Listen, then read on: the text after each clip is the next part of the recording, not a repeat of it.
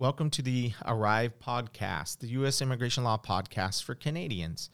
Today we will be discussing sponsorship for a green card. First, we're going to talk about who can sponsor somebody or you if you're trying to come to the United States or not a U.S. citizen. Well, who can sponsor you? And I think that's how it's phrased when we hear it most of the time. People call and say, Hey, I want to go to the U.S. How do I get there? Who can sponsor me? And the other thing we're going to talk about is what are the financial obligations of that sponsor because there are financial obligations as well. You you it goes beyond just meeting the relationship requirements to sponsor somebody. There's also a financial aspect of it. Right, and there's a limited list of people that can fill in as your sponsor. Um, so if very you, limited, yeah. people think, and I think, how often do we get this call? Frequently, but they say, "I want to go to the U.S. How do I get there?" Who can sponsor? Or I have family in the United States. Can they sponsor me? Well, we're going to go through the list of who who qualifies to be your sponsor. Or can I just sponsor myself? Right. Right. And then that, that's that's a whole that's different discussion. yeah. Um, but in very limited situations, that can happen. But in in this situation, we're talking about is fi- family sponsorship for a green card. Which family members qualify to sponsor somebody to come into the United States? And the first thing you look at is relationship because that's how it's built. The U.S. immigration system is built based on qualifying familial relationships. And the reason for that is the, the whole purpose of allowing family members to sponsor you is for family reunification. So the whole purpose of that part of the immigration system is to keep family units together. They think it's a good purpose. I do too.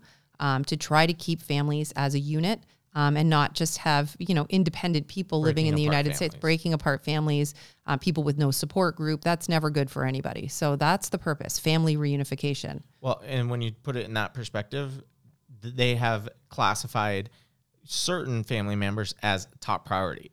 And those top priority individuals, and we can stop start there for sponsorship. The top priority, the, the people they want to keep together are children and their parents. Mm-hmm. So minor children and parents are top priority, as well as parents of U.S. citizens. They have a special category uh, where they have priority. And spouses as well fall into that. And spouses. So not spouses. spouses, parents, and minor children all right. have a special category because most categories fall under the Department of State visa issuance guidelines, and they only issue so many a year.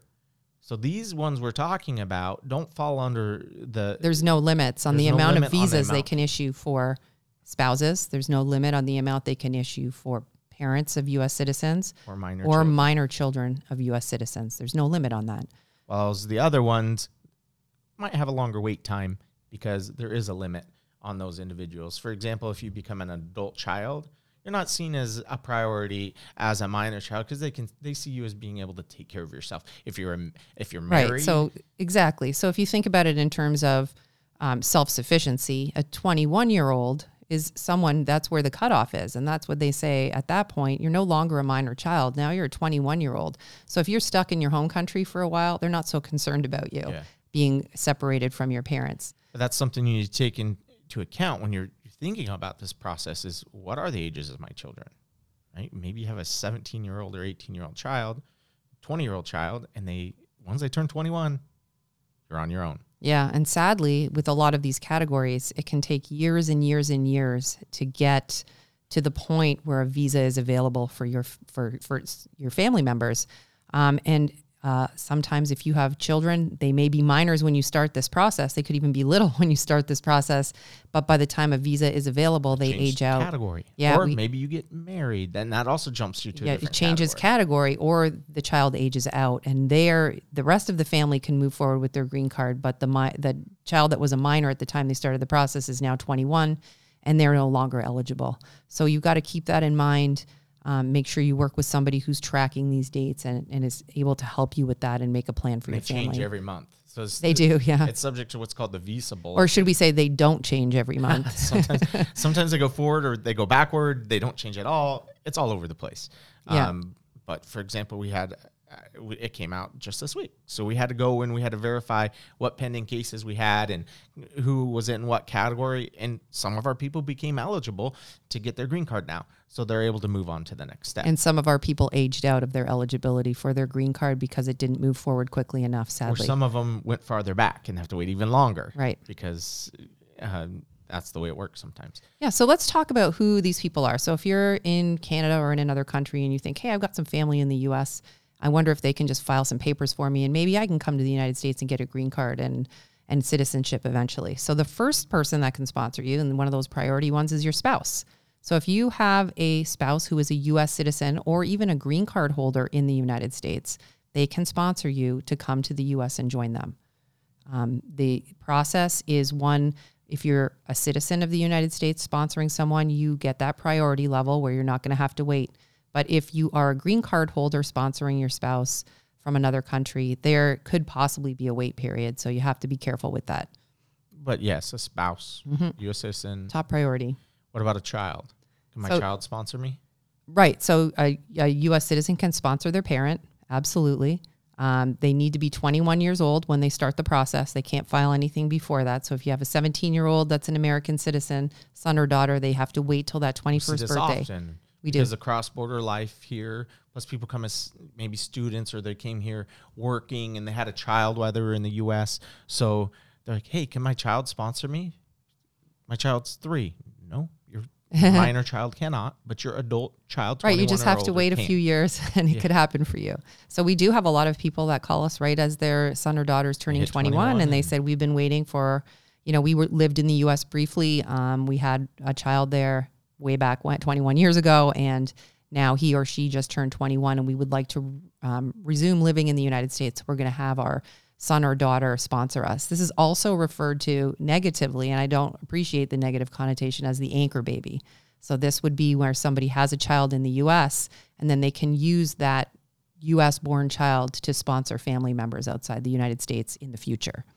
And you, you do unfortunately have we do have people call once in a while. Hey, I'm about to have a child in the U.S. How does this child sponsor me? So it does happen uh, negatively as well, um, and that's where it comes from. Yeah, but it, you know, most of the cases we deal with, it's not. legitimate people working, that were here in the US. studying, Yeah. and living in the U.S. And as part of their life, they have a child. Right. Um, so yeah, and there's certain benefits that at the right time Mm-hmm. they can get through that child because it's a U.S. citizen. Absolutely. And so, you know, sponsoring a parent, I mean, you it doesn't have to be right when you turn 21. You can do it at any point in your life. So I'd say most of them happen as, when they're adults and married. Then they end up sponsoring a parent later on down the Yeah, road. Yeah, like when the parents retire in their home country and they say, "Hey, I want to come and live with you and the grandkids now," and then you can sponsor your parent. Or a child was an adult when they came to the U.S. They went to school, got married, whatever it might be, Right. obtained citizenship. And my parents somehow. are elderly, and I need to bring them so I can care for them in the United States. That's another, uh, you know, good case scenario that we see a lot. Yeah. So you can be sponsored by uh, a spouse and an adult child. Who else can sponsor you? So um, you can be sponsored by a spouse, an adult child. You can also sponsor your child, right? So if you're a U.S. citizen and you have a son or daughter, you can sponsor them. So it's not And just a U.S. citizen sponsoring categories, right? parent. There's you a can, minor child and an adult child. right? We already talked that the minor children have special um, uh, rules that apply to them because they're a minor and they Mm-hmm. want to keep them with their parents. Where an adult child, adult child might take a little bit longer, but you can sponsor them. Um, you can also be sponsored by a brother or sister who's True. a U.S. citizen. Yeah, I sponsored my brother back in 2009. He's still waiting. Family reunification for a sibling is is not a top priority. Definitely not a top priority. So depending on the country, you could be waiting 20 years. You could be, yeah, even Uh, longer. So the wait time is much higher for a brother or sister, and a married brother or sister has another category like an adult child. No, they don't, actually. adult child that's married. Surprisingly they don't have another category. So what happens with the brother and sister is there's no separate category for married or unmarried. But but when i sponsored my brother he was a single guy back in 2009 he was a bachelor.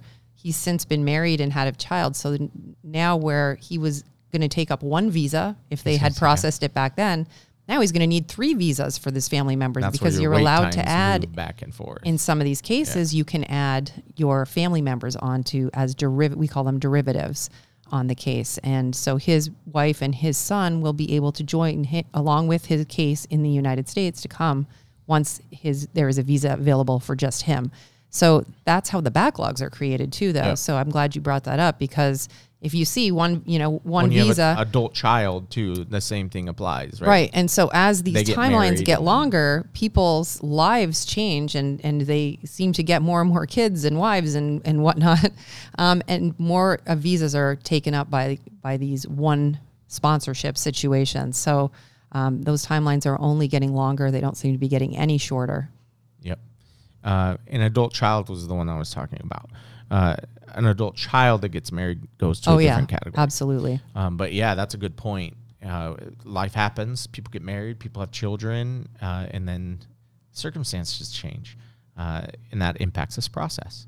Uh, who else can sponsor you? What about my uh, aunt or uncle? I have a lot of aunties in in the United No, States. No, your cousins, aunts, and uncles, unfortunately, are not eligible. Grandparents, too. So a lot of people call and say, My grandfather was a U.S. citizen and, and he lives in the U.S., and I'd like him to sponsor me. I want to go to school there.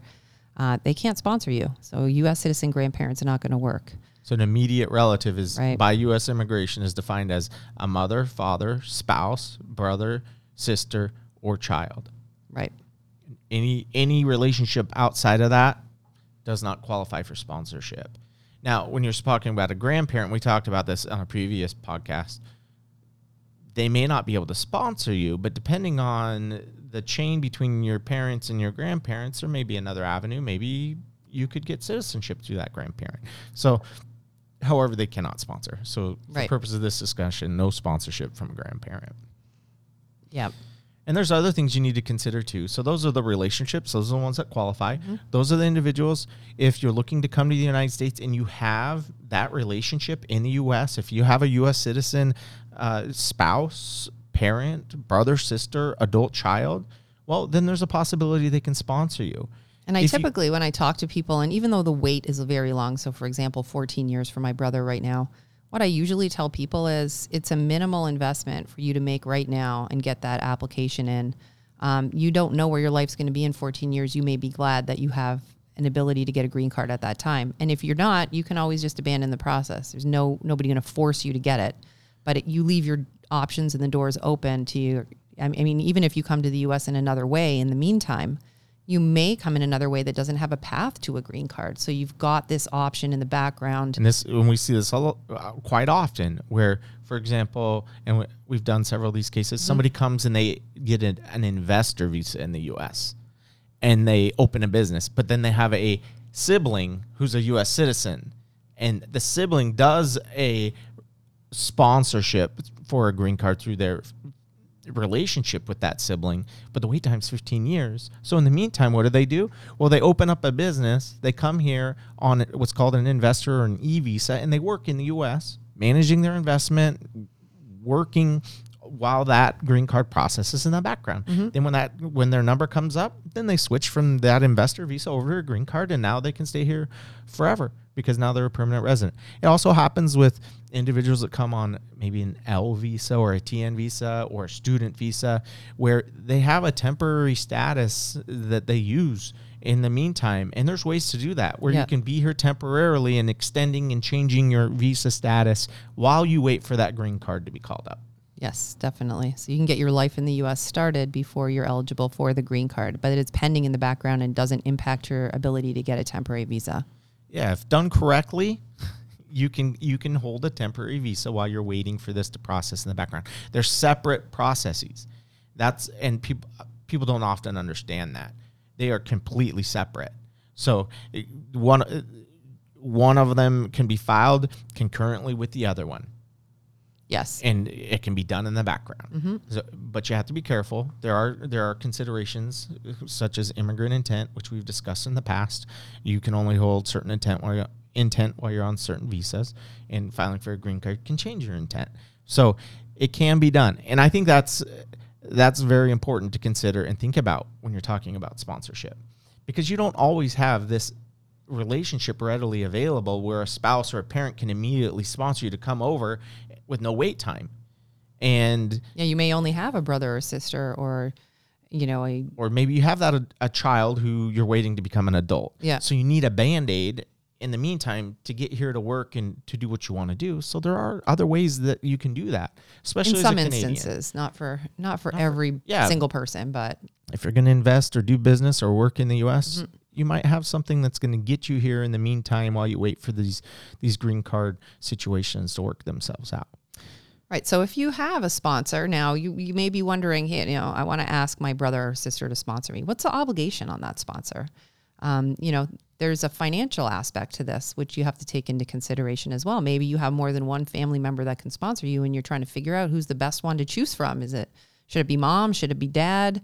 Um, who should I pick to be my sponsor? Yeah, and the financial sponsor requirements are set forth in what is what what's called the federal poverty guidelines by the US government and that's published every year. And it starts with two people and each individual that's added it goes up. Right. So that there's an obligation there on the part of the U.S. obligation. a financial obligation because they don't want people coming to the United States without any uh, uh, an, a financial support network, right? Because uh, it's hard for a new immigrant to the U.S. to come here and start. Maybe they don't speak the language, they don't have the job qualifications necessary. So the U.S. government wants to ensure that there's somebody here in the United States that's going to be on the hook and going to be responsible out, for you, help you out financially. You're And not going to become what's called a public charge. Right. In other words, dependent on the US government. And the way they ensure that is they include a form app in this application package that you file that shows and puts somebody signing off on a contract saying, yes, I'm going to be responsible for this new immigrant to the United States. So if they ever, um, you know, get welfare or they ever get, um, you know, public funds and assistance, the obligation on the sponsor is that the federal government could sue them and ask for that money back. reimbursement of those. funds. Reimbursement. So, have you ever seen that happen in your career? No. I think that's very low priority on the, the government's list. Um, if you look at the news, follow the news right now, um, they're looking at reimbursement for people that aren't even citizens. So, I, I, yeah, that doesn't happen. So, but it is a requirement. So, financial sponsorship is something that they look at. And it's very important. I would, Right. You in my you can't just squeak through on this yeah, you No, know, you without cannot. without good evidence. It needs to be done properly. So these cases if especially if you're outside of the country they're split into two different phases. So you can get the first step of the process approved. So christine sponsors me as her father to come to the united states. She shows the birth certificate the marriage certificate and everything to prove that the relationship is real. So as her father i get approved. So the first step's approved. Well then it gets sent to the National Visa Center, and it, we're, we're, we deal with Canada, so we'll use Montreal, in Montreal for processing. At that point is when they will now do additional verifications, which include this financial verification.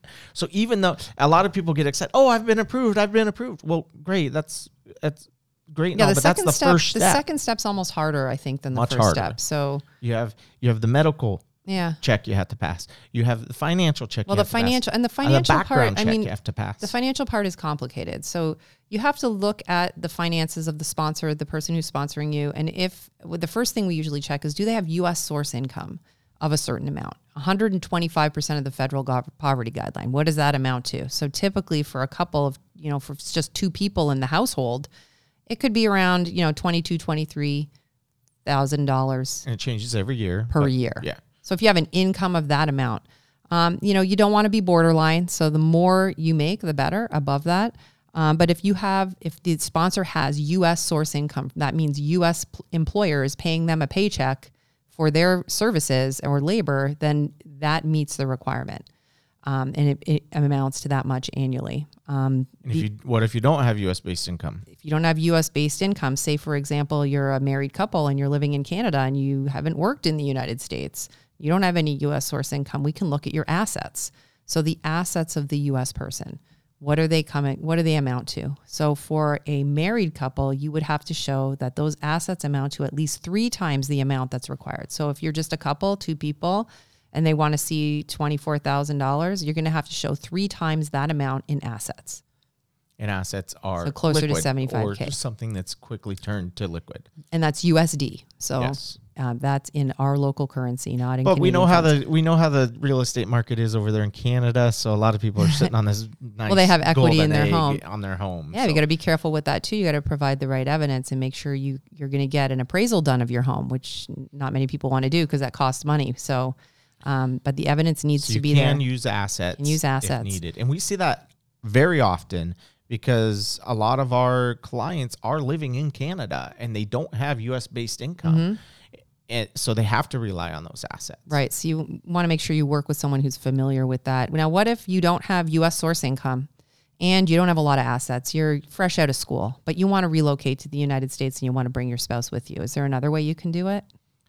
Co-sponsor. Right. Joint sponsor. Yeah, joint sponsor. So you can get find somebody, and there are requirements there, but they're not that stringent. That's the same financial requirement has to be met, but any U.S. citizen or U.S. permanent resident can Mm-hmm. act as that sponsor, can join in and provide assets or income to help meet the requirement. Right. And we, it, that doesn't need to be a family member. It can be anybody. it can be an acquaintance. Yeah. Anybody really.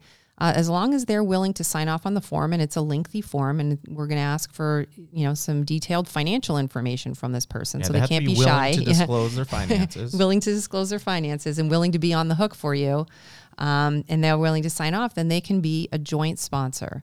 Um, you just got to keep in mind what's their household size like. If it's a family of you know 15. 12, 12 or 15, then that obligation is going to be a lot higher. Make a lot more money. Yeah, they do. Right. The so other th- the other thing too, and this this also comes up quite often, is U.S. taxes. You as the sponsor have to be current in in your taxes.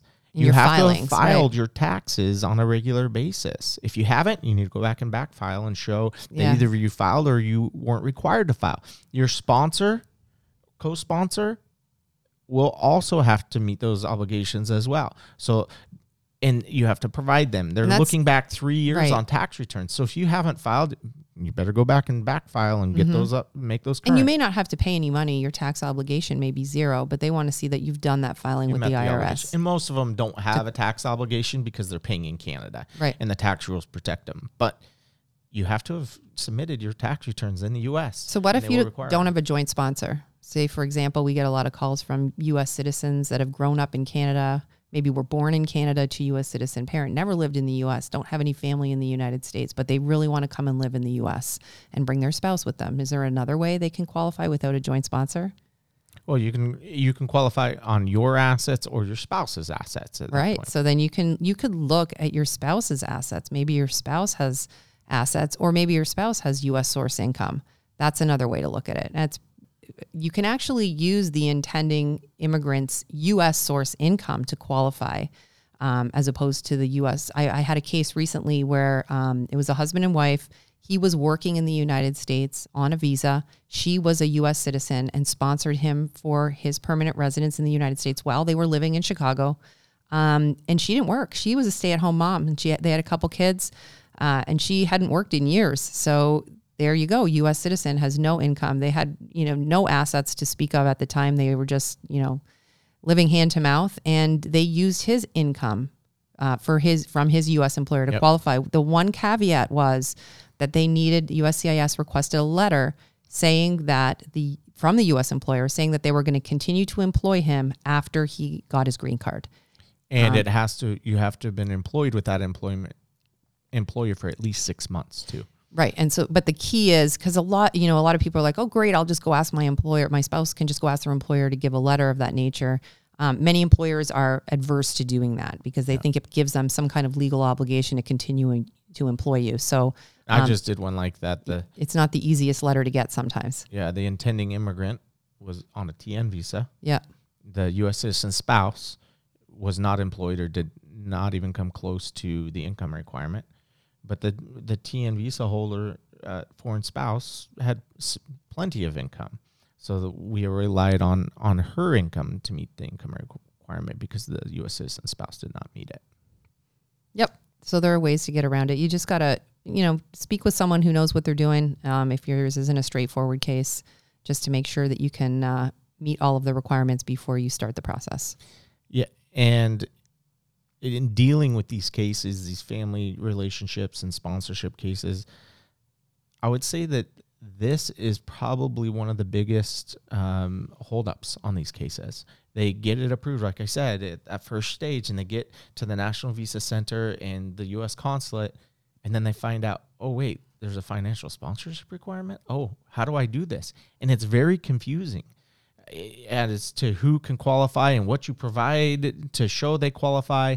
I know. I always think of that list on the form where they ask you, um, you know, how many people are in your household. Calculate your household size. Even that list is confusing because Yes. it'll say the person you're sponsoring, and then you yourself, and, then your spouse, and then you're if you thinking, well, the spouse is the person I'm sponsoring. So now I just put them down twice. Is the number three or is it two? Yeah. So it can be very confusing. You want to make sure it's done right.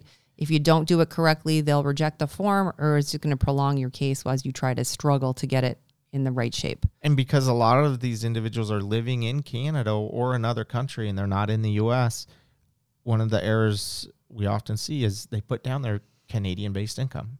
And they think that Oh, their yes, based they income think that that's gonna qualify them, but it doesn't. And many has to be people want to send us their Canadian taxes too. Can we send? Can I send you my Canadian US return? doesn't like, care about no, your Canadian taxes. nope, they don't care how much you paid or made in Canada. Yeah, that's that's another. So we see that a lot. They'll send over uh, Canadian based income or Canadian taxes. Nope, it has to That's be not going to US qualify based. you. Yep. U.S. dollars, U.S. income, uh, U.S. assets, or or if it's a foreign asset, it's equivalent in U.S. dollars. Absolutely. So bottom line, I think, you know, if you have one of those family members that can sponsor you and they're in the US or maybe they're not in the US, but you think you qualify, it's good to speak to a qualified immigration lawyer, determine what your eligibility is, and uh, just make sure you, if you have a choice between people sponsoring you, choose the one that's uh, got the higher US source income for best chance of approval. Yeah, it's something you need to consider. Well, thank you for tuning in today. Thank you for listening. Um, if you have any other questions about U.S. immigration law, whether it is sponsorship, uh, whether you qualify financially, or any other U.S. immigration law related matters, that's all we do. We dedicate our practice to U.S. immigration law. If you haven't already, you can subscribe wherever you listen to your favorite co- Hit like. podcast. Hit like, um, so the other people out there l- looking for or listening to similar things can find it as well. Thank you for listening, and have a great day.